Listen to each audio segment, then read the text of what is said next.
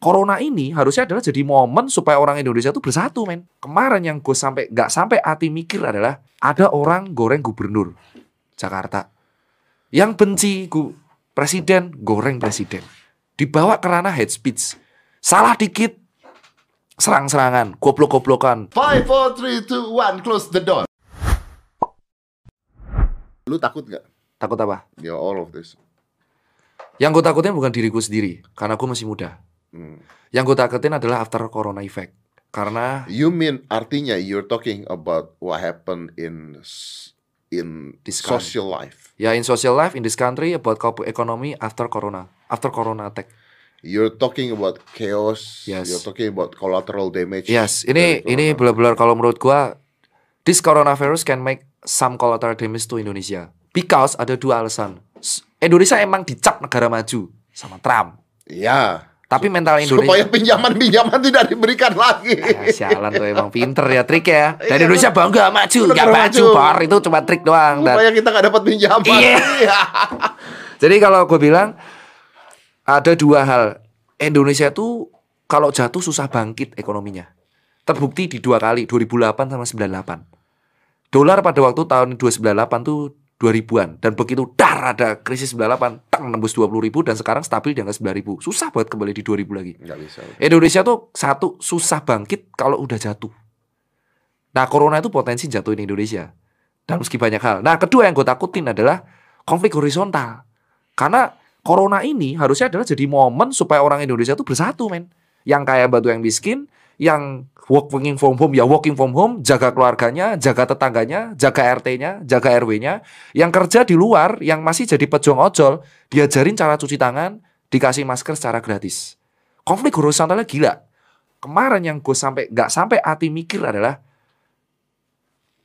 ada orang goreng gubernur Jakarta yang benci gu, presiden goreng presiden dibawa ke ranah hate speech salah dikit serang-serangan goblok-goblokan hate speech konflik horizontal ya kalau misalkan terjadi lockdown sesuai skenario apa yang terjadi coy itu yang gue khawatir. Nah, collateral damage yang pertama ini udah kerasa.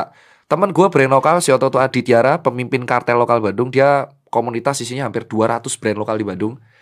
Dia udah ngomong, omsetnya brand di Bandung Hancur. tuh 80% drop, hancur. Dan mereka ini mau puasa. Sementara mereka udah terlanjur produksi ribuan piece untuk lebaran. Ini nggak tahu bayarnya gimana. Nah, akhirnya vendor gak dibayar. Vendor gak dibayar, vendor gak garap. Jadi brand gak makan, pabrik gak makan, pabrik bisa berujung pemecatan. Itu baru brand lokal, belum ojol. Ojol nggak makan, belum SPBU, minimarket, kantor, DJ startup, travel, hotel. Dan bener, rupiah 16 ribu. Satu-satunya survive di sini cuma industri kesehatan. Kenapa rupiah bisa 16 ribu ya? Karena kekhawatiran investor, sehingga dia menarik dananya secara masif dari Indo. Kemungkinan besar gue pikirannya seperti itu. Jadi, nah, habis dan ketidakpuasan menurut gue investor untuk sistem penanganan yang di sini. Artinya kita tuh sebenarnya telat. Ya, gue harus bilang iya sih. Tapi kan harusnya pemerintah kita udah tahu dari awal. Eh, gue cuma minta sih Om Deddy, gue kalau nggak salah ingat di bulan Januari ketika Corona masuk ke Indo, Corona menyerang Wuhan, coba lihat respon menteri-menterinya Jokowi, ada yang buat statement kan? Bisa dicek di media, Indonesia bebas Corona. Itu yang menurut gue mengecewakan. Gak ada satu negara pun bisa bebas dari virus. Mungkin mereka melakukan itu supaya kita nggak panik. Ya, tapi menutupi sebuah fakta. Itu yang menurut gue sebuah hal yang gak tepat. Bukan salah ya. Mungkin dia nggak panik. Oke, lu nggak panik. Tapi akhirnya bludak. Kayak gunung es. Blar, meledak gitu. Ya. Seandainya, harusnya, seandainya, seandainya nih di bulan Januari itu ketika ini merebak isunya, si Kemenkes buat kebijakan SOP, RT RW dilibatin untuk cuci tangan. Jadi ada yang namanya namanya Ah, posyandu. ya, ya, I, I understand what you mean. Nah, Maksudnya adalah bahwa eh, lebih baik dibandingkan dibilang Indonesia bebas corona dan akhirnya keluar orang-orang yang halu mengatakan bahwa orang Indonesia kuat dari corona. Iya. Lebih baik dikatakan bahwa eh, mari kita bersiap-siap untuk corona. itu Tepat. intinya kan. Itu yang sebenarnya dari awal Iya. dari Januari gue bilang seandainya nih posyandu posyandu Indonesia tuh punya posyandu sama puskesmas. Jika satu posyan satu puskesmas punya tiga posyandu, satu kecamatan punya hampir satu puskesmas. Satu puskesmas itu punya RSUD. Seandainya nih setiap posyandu mengedukasi masyarakat cara cuci tangan yang baik, cara sosial distansi dari baik sejak Januari nggak akan seperti ini. Udah telat, Udah telat. udah telat. Gunung es udah meletus. Nah sekarang pemerintah bingung mau ngapain. Makanya dia sekarang kebijakannya ya udah kita nggak bisa nyalahin masa lalu. Sing wis ya wis. Ya. Kalau orang Jawa bilang ya ikhlas nih aku ngegas ya oke lah. Cuk. Nah, cuman sing wis ya wis lah. Kita udah nggak bisa membahas nyalain masa lalu. Ya udahlah. Semoga ada hikmahnya. Tapi kita bisa me- belum telat banget. Gunakan posyandu, puskesmas. Satu posyandu itu ada tiga. Biasanya ada perawatan Selasa sama Kemis untuk nimbang bayi. Sekarang posyandunya diubah. Satu posyandu harus ngedukasi ke masyarakat mengenai pentingnya hidup bersih. Sanitasi, cuci tangan, eh, bersin ditutupin, batuk dipakai ini, dan pentingnya penggunaan masker. Setiap posyandu mendata melaporkan ke puskesmas. Puskesmas melaporkan ke RSUD. RSUD melaporkan ke RS pusat, dilaporkan ke dinas kesehatan eh, setempat, laporkan ke Pemprov, laporkan ke gubernur, lalu terci- terciptalah suatu sistematika kesehatan yang luar biasa bagus. That's it. Itu bisa dilakuin. Tapi ini nggak bisa sendiri.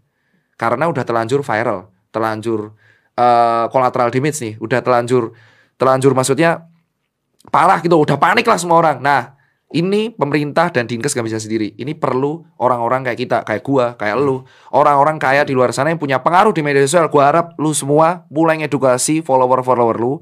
Kita bantu untuk edukasi pola hidup bersih sehat. Ini nggak bisa diremehin. Ya.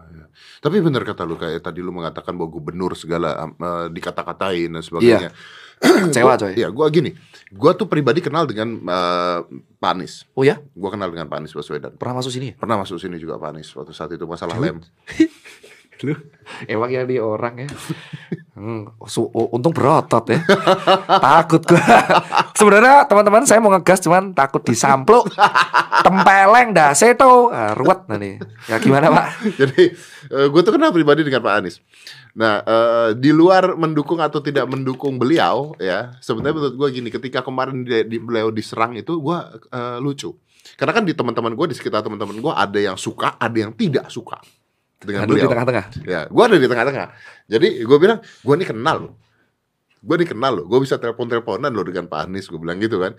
Tapi menurut gue gini, di luar itu semua, ketika lu nyalahin dia, gue cuma belain dia cuma satu hal gini. Waktu banjir, lu bilang dia nggak ngapa-ngapain. Waktu corona udah mulai, dia orang yang pertama heboh ngapa-ngapain, lu salahin juga, gue bilang. Jadi kalau dia nggak ngapa-ngapain, pasti salahin juga kan? Iya benar. kan. Iya benar. Iya itu. kan maksud gua. Itu itu. Gua berpikir itu loh ya. Itu. Gue bukan literally gini deh. Gue gue itu adalah salah satu timnya Pak Sandiaga. Ha, Ya ini mungkin netizen tahu kenapa Tirta dekat sama Sandiaga. Gue timnya Pak Sandiaga yang ngurusin brand lokal dia. Beliau Ah, punya brand lokal. Oke. Ngurusin outfit beliau gitu. Gue tahu di sini. Dari situ gue mulai terbuka. Enough lah. Jangan dibawa politik lagi. Iya. Sudah selesai gitu loh. Karena apa? At least sebenci-bencinya lu sama. Pak Anies yang buat kebijakan pertama untuk ngelok tempat wisata. Iya. Dan itu bagus. Iya, walau itu bagus. bener. Dia ada kesalahan ngelok yang Transjakarta, tapi ya wes. Pemerintah pun setiap orang bisa berbuat Bisa kesalahan. salah. Iya, nggak tahu kan efeknya apa yang terjadi ketika Iya, dilakukan. karena logikanya dia berpikir kalau gue lock nih Transjakarta, moga-moga orang di rumah antri bos. Itu juga dia nggak akan menduga hal itu gitu loh.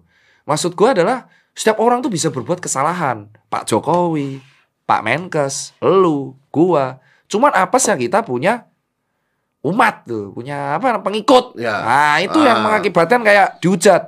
Lu juga gue yakin setiap manusia pasti pernah buat kesalahan, mecahin piring kayak apa kayak.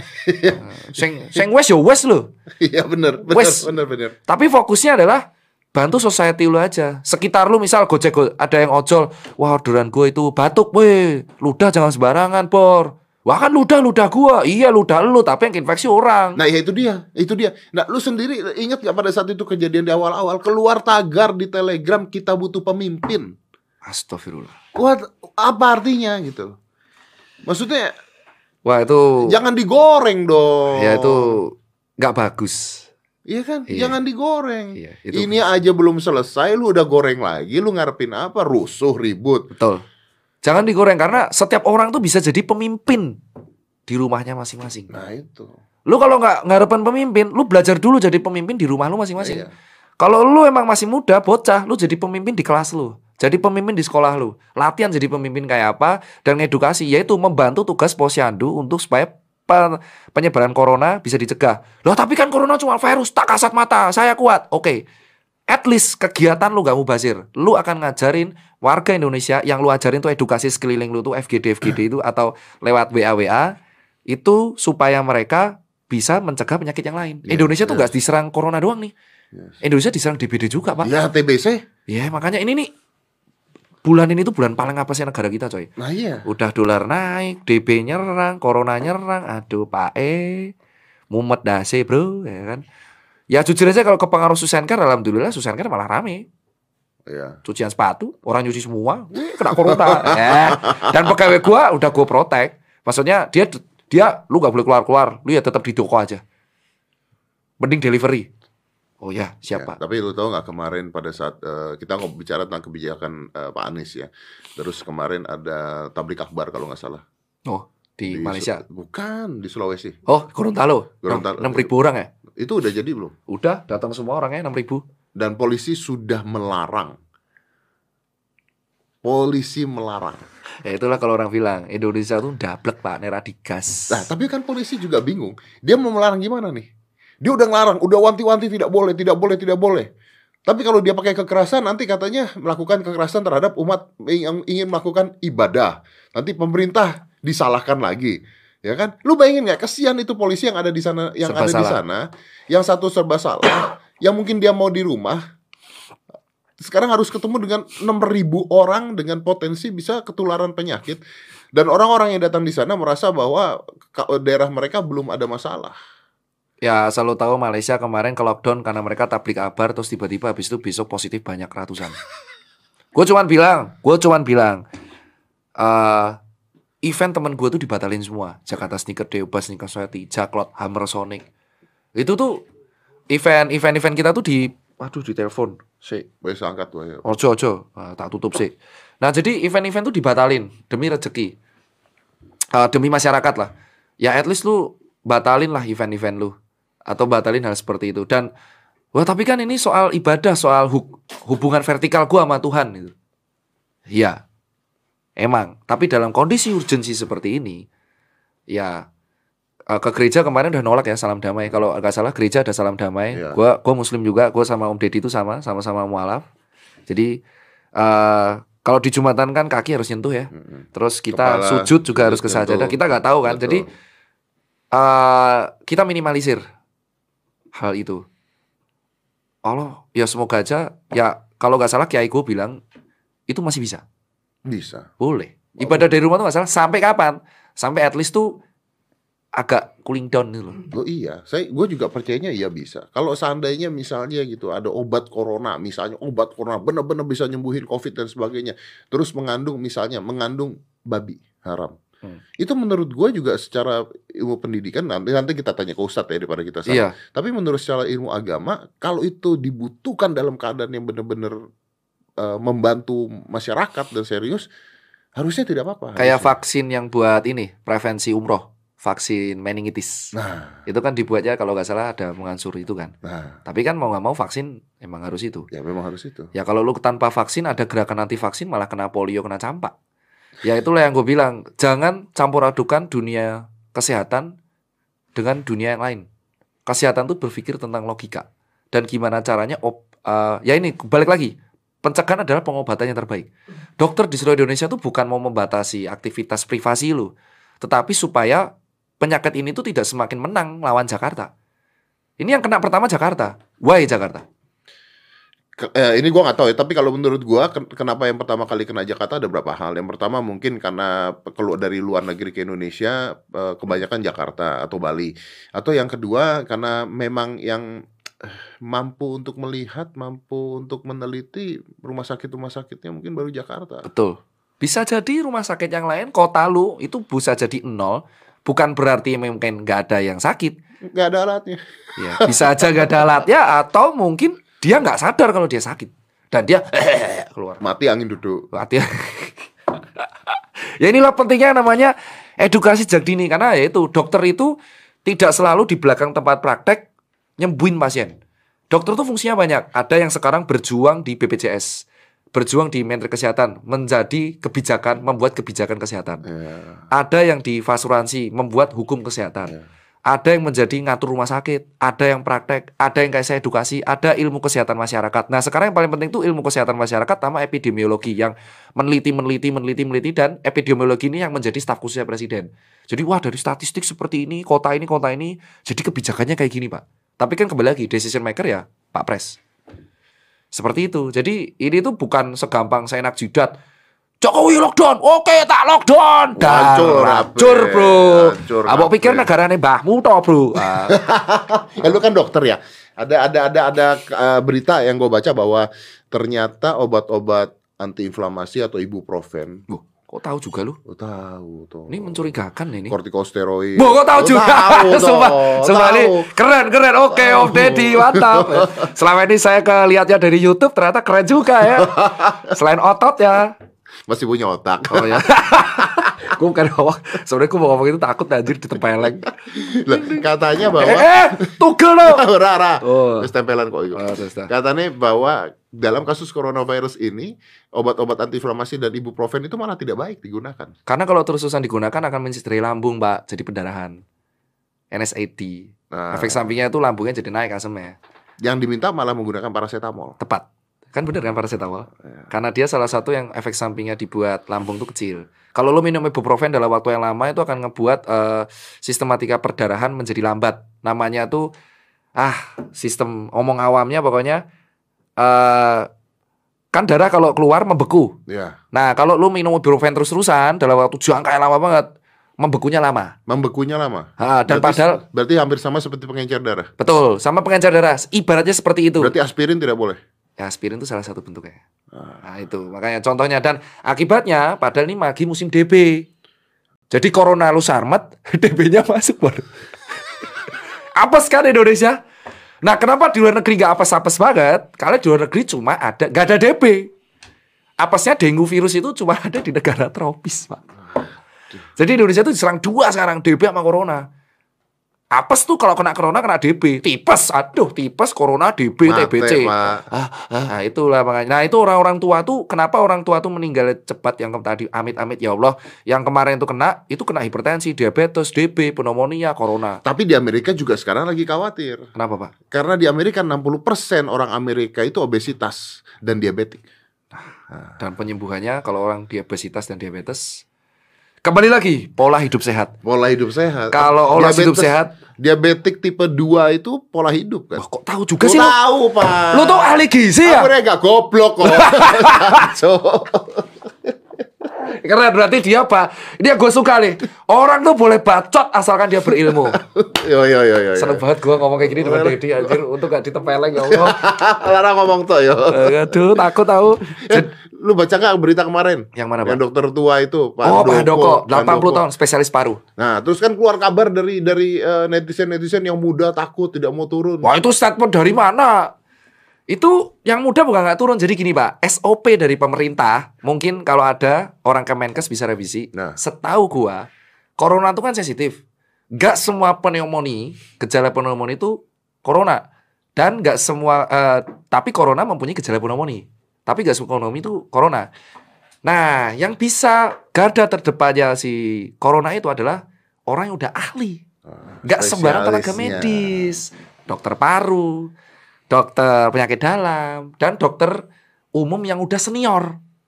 Nah, kalau tiba-tiba saya corona positif, wah udah masuk kabar ya. eh, saya jubir, saya mengumumkan ini corona di dekat rumahnya Tirta.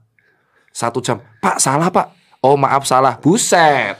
Habis. Nah itulah, jadi pemerintah tuh sadar, bukan dokter muda nggak mau, cuman SOP-nya tuh mengharuskan emang ada standar tenaga medis yang bisa jadi garda terdepan. Oke. Jadi kayak ada dokter IGD dikirim eh, ke PBB untuk kayak bencana alam itu ke tsunami. Itu nggak sembarang dokter umum yang bisa dikirim. Itu ada sertifikatnya. Gitu. Ada sertifikat yang harus bisa kegawat daruratan, patah tulang, jantung. Kalau ada orang sakit jantung, apakah yang ngurus psikiater? Enggak, dok, bukan dokter jiwa, pasti yang ngurus dokter jantung. Ya, ya, artinya seperti kalau orang mau dioperasi aja itu kan ada ahli biusnya, Benar. ya kan ada ahli Benar. operasinya, Nah, masing-masing. Betul. Dan dokter umum ini tugasnya itu garda terdepan. Nah, Pak Handoko tuh kalau nggak salah dokter SP paru. Dia garda paling akhir yang langsung ketemu sama pasien. Nah, dokter IGD itu garda paling depan yang seleksi. Oh, demam tiga hari. Oke, ulang. Oh, demam empat hari sesak nafas. Oke, siap ke sana cek corona. Oke, lu ke sini. Nah, itu dokter IGD itu yang di situ. Tapi yang diagnosa itu seniornya lagi. Nah, nanti yang rawat seniornya lagi. Dia masuk rumah sakit ya sekarang IGD ya. Iya, dan profesor gua juga yang Prof Iwan juga seperti itu. Dan teman-teman gue yang tenaga medis juga udah pada down. Eh tapi dokter Handoko itu kena corona nggak sih? Ah, gua nggak nggak tahu sih. Nggak ya beritanya belum ada kan ya? Belum belum di Belum rumah ada sakit. kan kalau dia kena corona cuma Iya. dikatakan bahwa dia masuk IGD itu aja kan? Iya, dan akhirnya gue mikir teman-teman gue dokter kerja nih, akhirnya gue mikir mereka kan udah 24 jam, ada yang tidur di rumah sakit, jaga terus-terusan, jaga jaga ini namanya kalau di dokter adalah serangan jaga. Jadi karena demand banyak, pasien banyak, kita jaga terus-terusan. Jadi yang nggak yang turun jaga pun tetap stay di rumah sakit. Jaga-jaga kalau pasien banyak, bludak. Jadi ini imun yang paling rentan justru sebenarnya adalah Dokter. dokter dan medis. perawat, analis, PK, PA, semua tenaga medis. Nah, makanya Karena mereka capek intinya gitu. Betul, capek tapi mereka harus kerja buat masyarakat. Yang terjadi adalah yang ke Wuhan, bener-bener capek setengah mati. Makanya gue berpikir ke masyarakat, stop menyalahkan, mari kita perbaiki buat sekeliling kita dan kita support tenaga medis yang ada di sekitar kita. Kalaupun SOP dari pemerintah belum bisa dilaksanakan di rumah sakit dengan baik, salah satunya kayak contoh yang kemarin yang lu bongkar itu. Oke lah, sing wis ya kita perbaiki SOP ini dengan baik dan kita sebagai masyarakat support. Nah, gue juga sama teman-teman FKUI bantu buat gerakan di kita bisa untuk eh, donasi juga, tapi mereka yang handle karena aku nggak berani nganter uang sebesar itu untuk menyuplai nutrisi-nutrisi biar dokter nggak sakit. Jadi dapat makanan dari kita.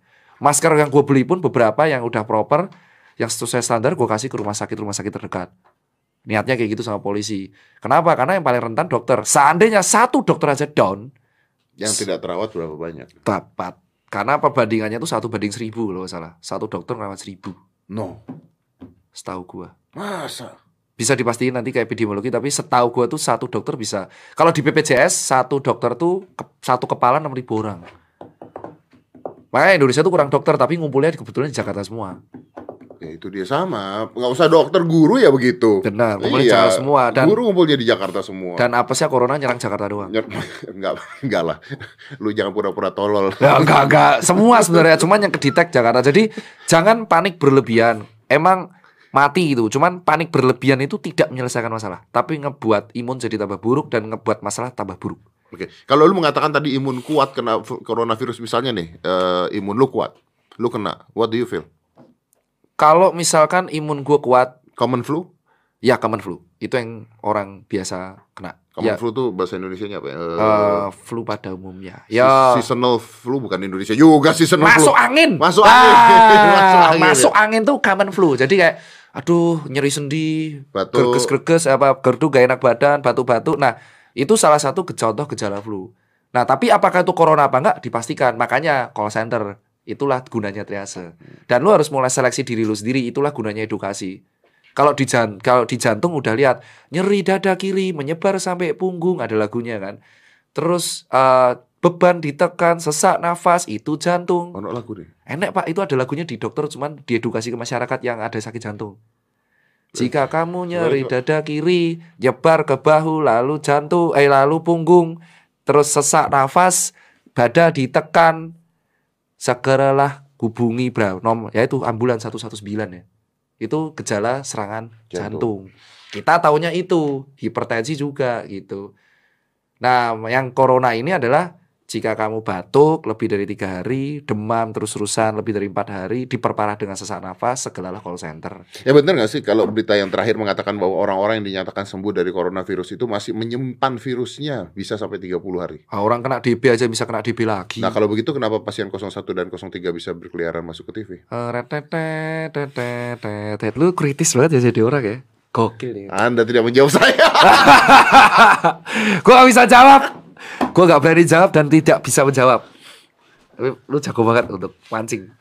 Gua gak bisa jawab dan gak berkompeten untuk jawab. Tapi menurut dugaan gua adalah eh, di Jepang di penelitian sudah ditemukan orang yang kena corona sembuh kena lagi. Ya. Jadi sebenarnya kayak DB aja. Cuman nggak usah panik aja. Cuman tujuan pemerintah gue tahu ya. Ya gue kelihatan wise banget sih di sini anjing.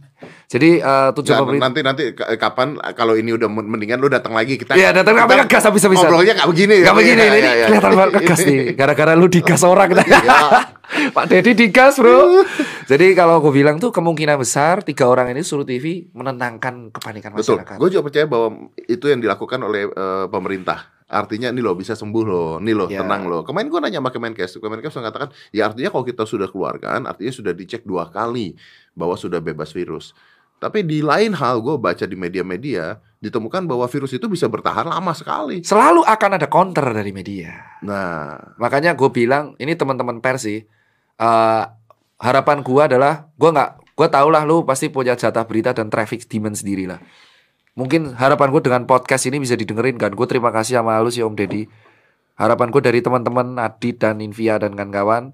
Kalau bisa ada satu khusus rubrik mulai sekarang di pers itu yang angkat mengenai positive image dari corona. Terutama hidup bersih, hidup sehat. ya. Jadi sebenarnya kalau gua malu di combo, hidup sehatnya dari lu, ya kan? Pola hidup makan sehat, pola hidup bersih dari dokter. Iya. Ahli gizi dan dari dokter itu cocok dikombinasikan di media massa. Actually ini kan sebenarnya kan adalah common enemy ya. Benar. Orang-orang harus bersatu untuk melawan common enemy Iya. gitu kan. Iya, This is a fucking aliens gitu kan. Yo, aliens sih. Aliens. Kasat mata saya. Iya. Jadi begitu ada aliens kan kalau ada keributan di mana-mana dunia lagi perang begitu turun aliens, deng. Yuk kita berhenti dulu ribut. Iya, ya lawannya ini doang. Lawannya ini doang, nih. That's a good part. Benar. Ya udah. Gua aja sampai mikir mungkin gue punya duit, gue pengennya beli aset apa, aset apa, tapi gue mikir uang ini bisa gue gunain buat yang lebih guna gitu. Makanya gue mikirnya gue stop dulu ngepost sesuatu yang berubah brand. Lokal campaign gue kan lokal brand ya selalu campaign gue kalau lu tahu. Terus bisnis gue juga lu tahu cuci sepatu event dan kawan-kawan. Gue mulai bilang ke anak buah gue dulu gue mungkin akan kurangin ke toko tapi gue mulai aktivitas untuk sekeliling. Ya buat apa toko kita rame tapi yang nanti yang datang sakit semua. Ya, itu podo wae bro. Jadi akhirnya ya mulai perlulah semoga aja usul-usul yang tadi di awal itu bisa didengerin lah sama mereka sama orang-orang petinggi di Ya, atas ya. Oke, sekarang lu menjawab pertanyaan gue yang dari tadi gue mau tanya sebenarnya. apa ya, pak Karena ini eh, berpengaruh terhadap hidup saya. Anda akan mengatakan bahwa Dr. Tirta orang-orang yang yang resiko eh, meninggalnya tinggi itu adalah usia di atas 40-an lah 40-an. ya elderly loh orang Iya, iya, iya. Eh, gue 45 nih, Bro. eh serius lu lah kan lu hidup sehat Enggak, makanya gue mau tanya itu dulu. Gue 45 nih, oh, ya tua kan? ya lu ya Tua, Cok. Cangkrik. gue 45 nih. Ah, Apakah pola gua hidup sehat, olahraga dan sebagainya walaupun usia gua udah 45, apakah itu bagus buat gua membantu? bagus gua harus bilang ya orang yang literally menerapkan pola hidup sehat makan pola hidup sehat olahraga sehat ototnya sehat dan Tapi usia gua sudah situ loh. usia lu emang segitu tapi kalau lu diukur kayak Cristiano Ronaldo pasti mungkin Cristiano Ronaldo kan gini usia 34 tapi fisiknya dia kemampuannya itu seusia 24 Oh iya, gua kemarin uh, biological ini ya, age ya. Iya, biological betul. age. Gua ngukur kemarin di alat kan ada alat dek dextanya apa segala itu 28. nah itu yang benar gua mungkin karena gua hidupnya tuh nggak sesehat lu mungkin reality biological age gua bisa lebih tua daripada umur gua Oh. Jadi sebenarnya yang penting di situ bukan umur dalam artian umur angka, tapi biological age. Dan di sini akhirnya orang Indonesia sadar pentingnya dia hidup sehat, jogging, latihan kardio, olahraga, makan sehat, cuci tangan, batu ditutupin, nggak ludah sembarangan. Baru pentingnya sekarang sadar ya. Ya tapi ada sisi baiknya dari corona, walaupun cuma satu persen ya, yaitu orang akhirnya sadar mengenai pola hidup sehat. Orang kan dulu teriak-teriak ngapain lu nge-gym, nggak penting. Iya, cuci tangan. Apa penting? Ayo pecel. Iya. Sekarang sakit panik mereka. Dan orang yang kena-kena itu kan yang sedentary life. Kalau lu dengar sedentary lifestyle yang kayak wis kaya raya, udah kaya raya, sugih, mong ongkang-ongkang makan fast food. Nah, itu yang paling rentan malahan. Karena nggak ada orang dia nggak terbiasa keluar, dia nggak terbiasa olahraga. Jadi orang-orang selamat buat kalian. Lah, tapi atlet kena. Ini pertanyaan paling. Lah, Ah, itu NBA kena. Lo ya, memang tapi kan semua bisa kena. Apa-apa. Masalahnya bukan kena nggak kenanya kan. Betul. Survive or not survive-nya Betul, dari dia virusnya. bisa kena. Tapi dilihat NBA-nya masih bisa upload story. Iya. Michael Michael Arteta pelatihnya Arsenal malah bisa konferensi wawancara lewat telepon. Nah itu yang kita lihat orang bisa kena, tapi survival rate-nya tinggi. Iya. Gitu. Makanya kita lihat kena tuh bisa semua orang, tapi yang kita lihat survival rate-nya. Nah, kenapa ini kem- eh, pemerintah mulai galak? Karena Indonesia yang kedetek 200-an orang yang meninggal udah 19. It means mau 10% itu tertinggi di dunia. Prestasi atau apa Wes, saya tahu. oh, kenapa? Karena Indonesia tidak menerapkan pola hidup sehat sejak dini. Dan kaget dan kesiapan yang kurang. Jadi kenapa bisa tinggi? Satu, pendataan. Pendataan survei itu mungkin baru masuk sekarang semua. Kedua, kesiapan negara kita untuk menghadapi virus ini itu kurs agak kurang lah. Terus pola hidup sehat yang tidak sejak dini. Kan yang hidup sehat kayak lu kan jarang om. Hidup jari itu pasti. Yang tetap jaga pola tubuh, pola makan, cuci tangan tuh jarang banget. Dan yang keempat ya kaget orang Indonesia. Div- Divine me kaget. Kaget tuh kayak ah ra mungkin corona tekan Indonesia. Ah gak mungkin corona itu. Ah cuma virus. Ah paling yang mati juga segitu doang. Ah nggak mungkin serang gua. Buset, ah, yang keserang konconi temennya sendiri. Waduh. Tetangganya. Yang paling kasihan yang di Solo. Ikut seminar di Bogor, suami istri. Dua-duanya nggak ada suami istri. Meninggal dua-duanya. Usia. 40-an tahun ke atas. Dan mereka kena penyakit yang lain juga. Berarti sudah ada bawaan penyakit. tapi suami istri dan itu yang tapi orang Solo patuh sepi sepi jalanan. Tapi mereka ya ekonomi agak carut marut. Sorry nih bro, penyakit bawaan apa yang paling bahaya ketika kena corona? Eh, jujur aja sih penyakit kronis sih. Kayak hipertensi. Darah tinggi, ya darah tinggi dan kencing manis lah diabetes. Kencing manis, diabetes. terus ya penyakit pernafasan biasanya orang-orang yang ngerokok lama COPD obstructive pulmonary disease atau orang-orang yang pernah kena bronkitis gitu atau orang-orang yang eh, kena radang usus, radang lambung. Jadi intinya udah penyakit kompleks. Stroke gitu juga. Stroke juga. Stroke paling utama sih. Apa hubungannya dengan stroke? Karena kalau orang stroke kan nggak bisa gerak. Otomatis kalau nggak dia gerak, ototnya mengecil semua, imunnya rendah banget. Dia yang paling rentan. Makanya kalau lu punya keluarga yang stroke, Oh iya iya, karena orang-orang stroke larinya sarkopenia ya. tepat banget. Itu yang paling kasihan, Pak. Ini itu paling kasihan adalah orang stroke. Orang-orang yang udah gejala stroke. Jadi di rumah bingung mau ngapain. Nah, tiba-tiba anaknya datang dari pulang kerja, nggak cuci tangan. Sangkre. Wah, kena rai orang tuanya. Orang tuanya tiba-tiba sesak nafas. Tapi anaknya nggak apa-apa. Datanglah ke rumah sakit. Los. Loh kok bisa? Karena dia stroke. Energinya udah habis buat, wah ini ma- u- udah lumpuh layu lah. Udah nggak bisa gerak tangannya orang yang ngangkat. Imunnya berarti imunnya standar paling rendah. Anaknya datang ke rumah. Wah ada di rumah, copot masker. Aceng! Lo kenapa lu bersihin rumah bro? Relax, ya relax. Orang tuanya stroke padahal. Dibawa ke rumah sakit lima hari kemudian los. Nah ini yang makanya budaya bersih itu sampai di rumah. Apalagi kalau lu punya orang tua, yang paling kasihan orang tua orang tua lu tuh. Iya betul. Makanya kan di Itali death rate-nya 500 tinggi tuh. Tapi kalau dicek Itali yang meninggal banyak, merahnya banyak, umur 40 tahun ke atas, 80 70. Kenapa ya? Anak mudanya santai, habis kelabing, nonton bola, Oh, pulang. pulang, wah, eh, muntah. Mati. Waduh kena orang tuanya. Kan nggak mau kita. Nah itu yang paling bahaya Om Deddy. Tapi kena orang-orang kayak lu yang hobi sehat, ya Mudah-mudahan. insya Allah lah. mudah-mudahan kita nggak jumawa ya. Tapi Iya. potensi infeksi ada, tapi kecil. Kalaupun kena infeksi, kayak atlet, survival rate-nya tinggi. Karena dia udah terbiasa makan sehat. Tapi artinya kalaupun kita sehat, eh, eh, kalau gini, misalnya kita imun kuat gitu ya, kita imun kuat, bukan artinya nggak bisa nggak bisa kena kan? Kena mah tetap kena. Kena mah tetap kena, tapi survival rate-nya Ya, tinggi. artinya si virus itu berkembang apa tidaknya di tubuh kita itu kan. tergantung kita sendiri. Tergantung kita sendiri Iya. kan. Makanya ya bersyukurlah lu yang rajin olahraga, pola hidup sehat. Bersyukur banget. Iya, iya, iya. Untungnya lu edukasi dari dulu pola OCD kan. Iya, iya. Itu gua yang agak nyesel karena gua gaya hidupnya dari dulu tuh kerja kerja kerja tipes kerja kerja tipes.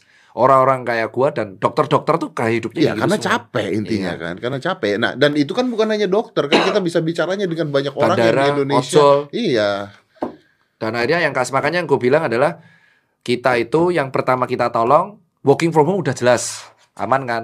Itu ada yang kita tolong adalah orang-orang rakyat jelata yang upah harian ini yang kita harusnya sentuh. Iya. Nyong mas, masker, cuci tangan kayak gini loh mas. Perhatikanlah orang, seperti Orang-orang ini. seperti itu ya. Iya dari mungkin dari kita sendiri lah. Okjol tuh kita semangatin. Tiap GoFood, Pak masker Pak pakai aja free. Wah itu udah penghargaan buat mereka. Mungkin kita kasih masker Pak keluarga anaknya di rumah berapa nih Kasih. pakai masker.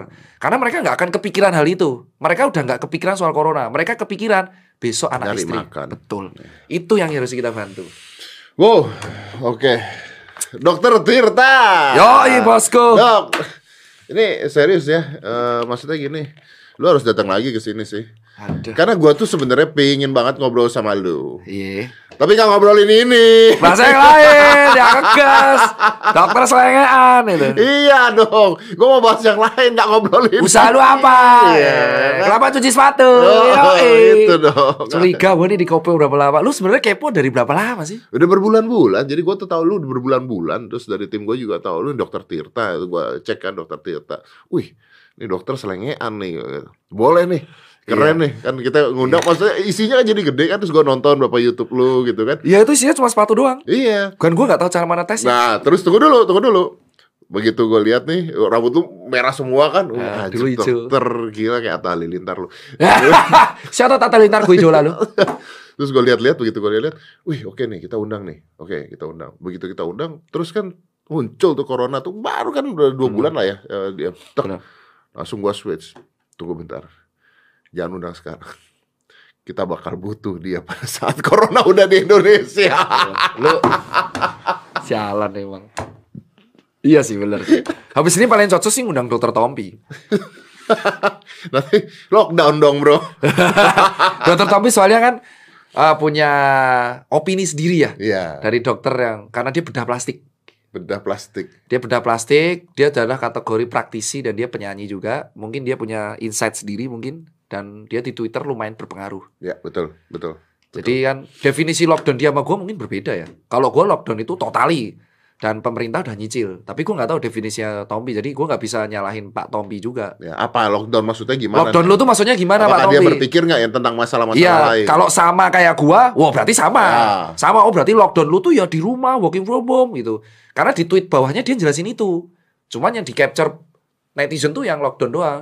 Dia di bawah-bawahnya tuh jelasin bahwa lockdown bagi gua tuh working from home, kalau sakit tutupin, terus yang kerja tetap cuci bersih, jauhi kerumunan. Lah, ya itu sama Iya, kayak sama gua. aja. Cuman kalau lockdown bagi gua itu adalah total tutup. total tutup. Ya, Itu beda berarti kan. ya.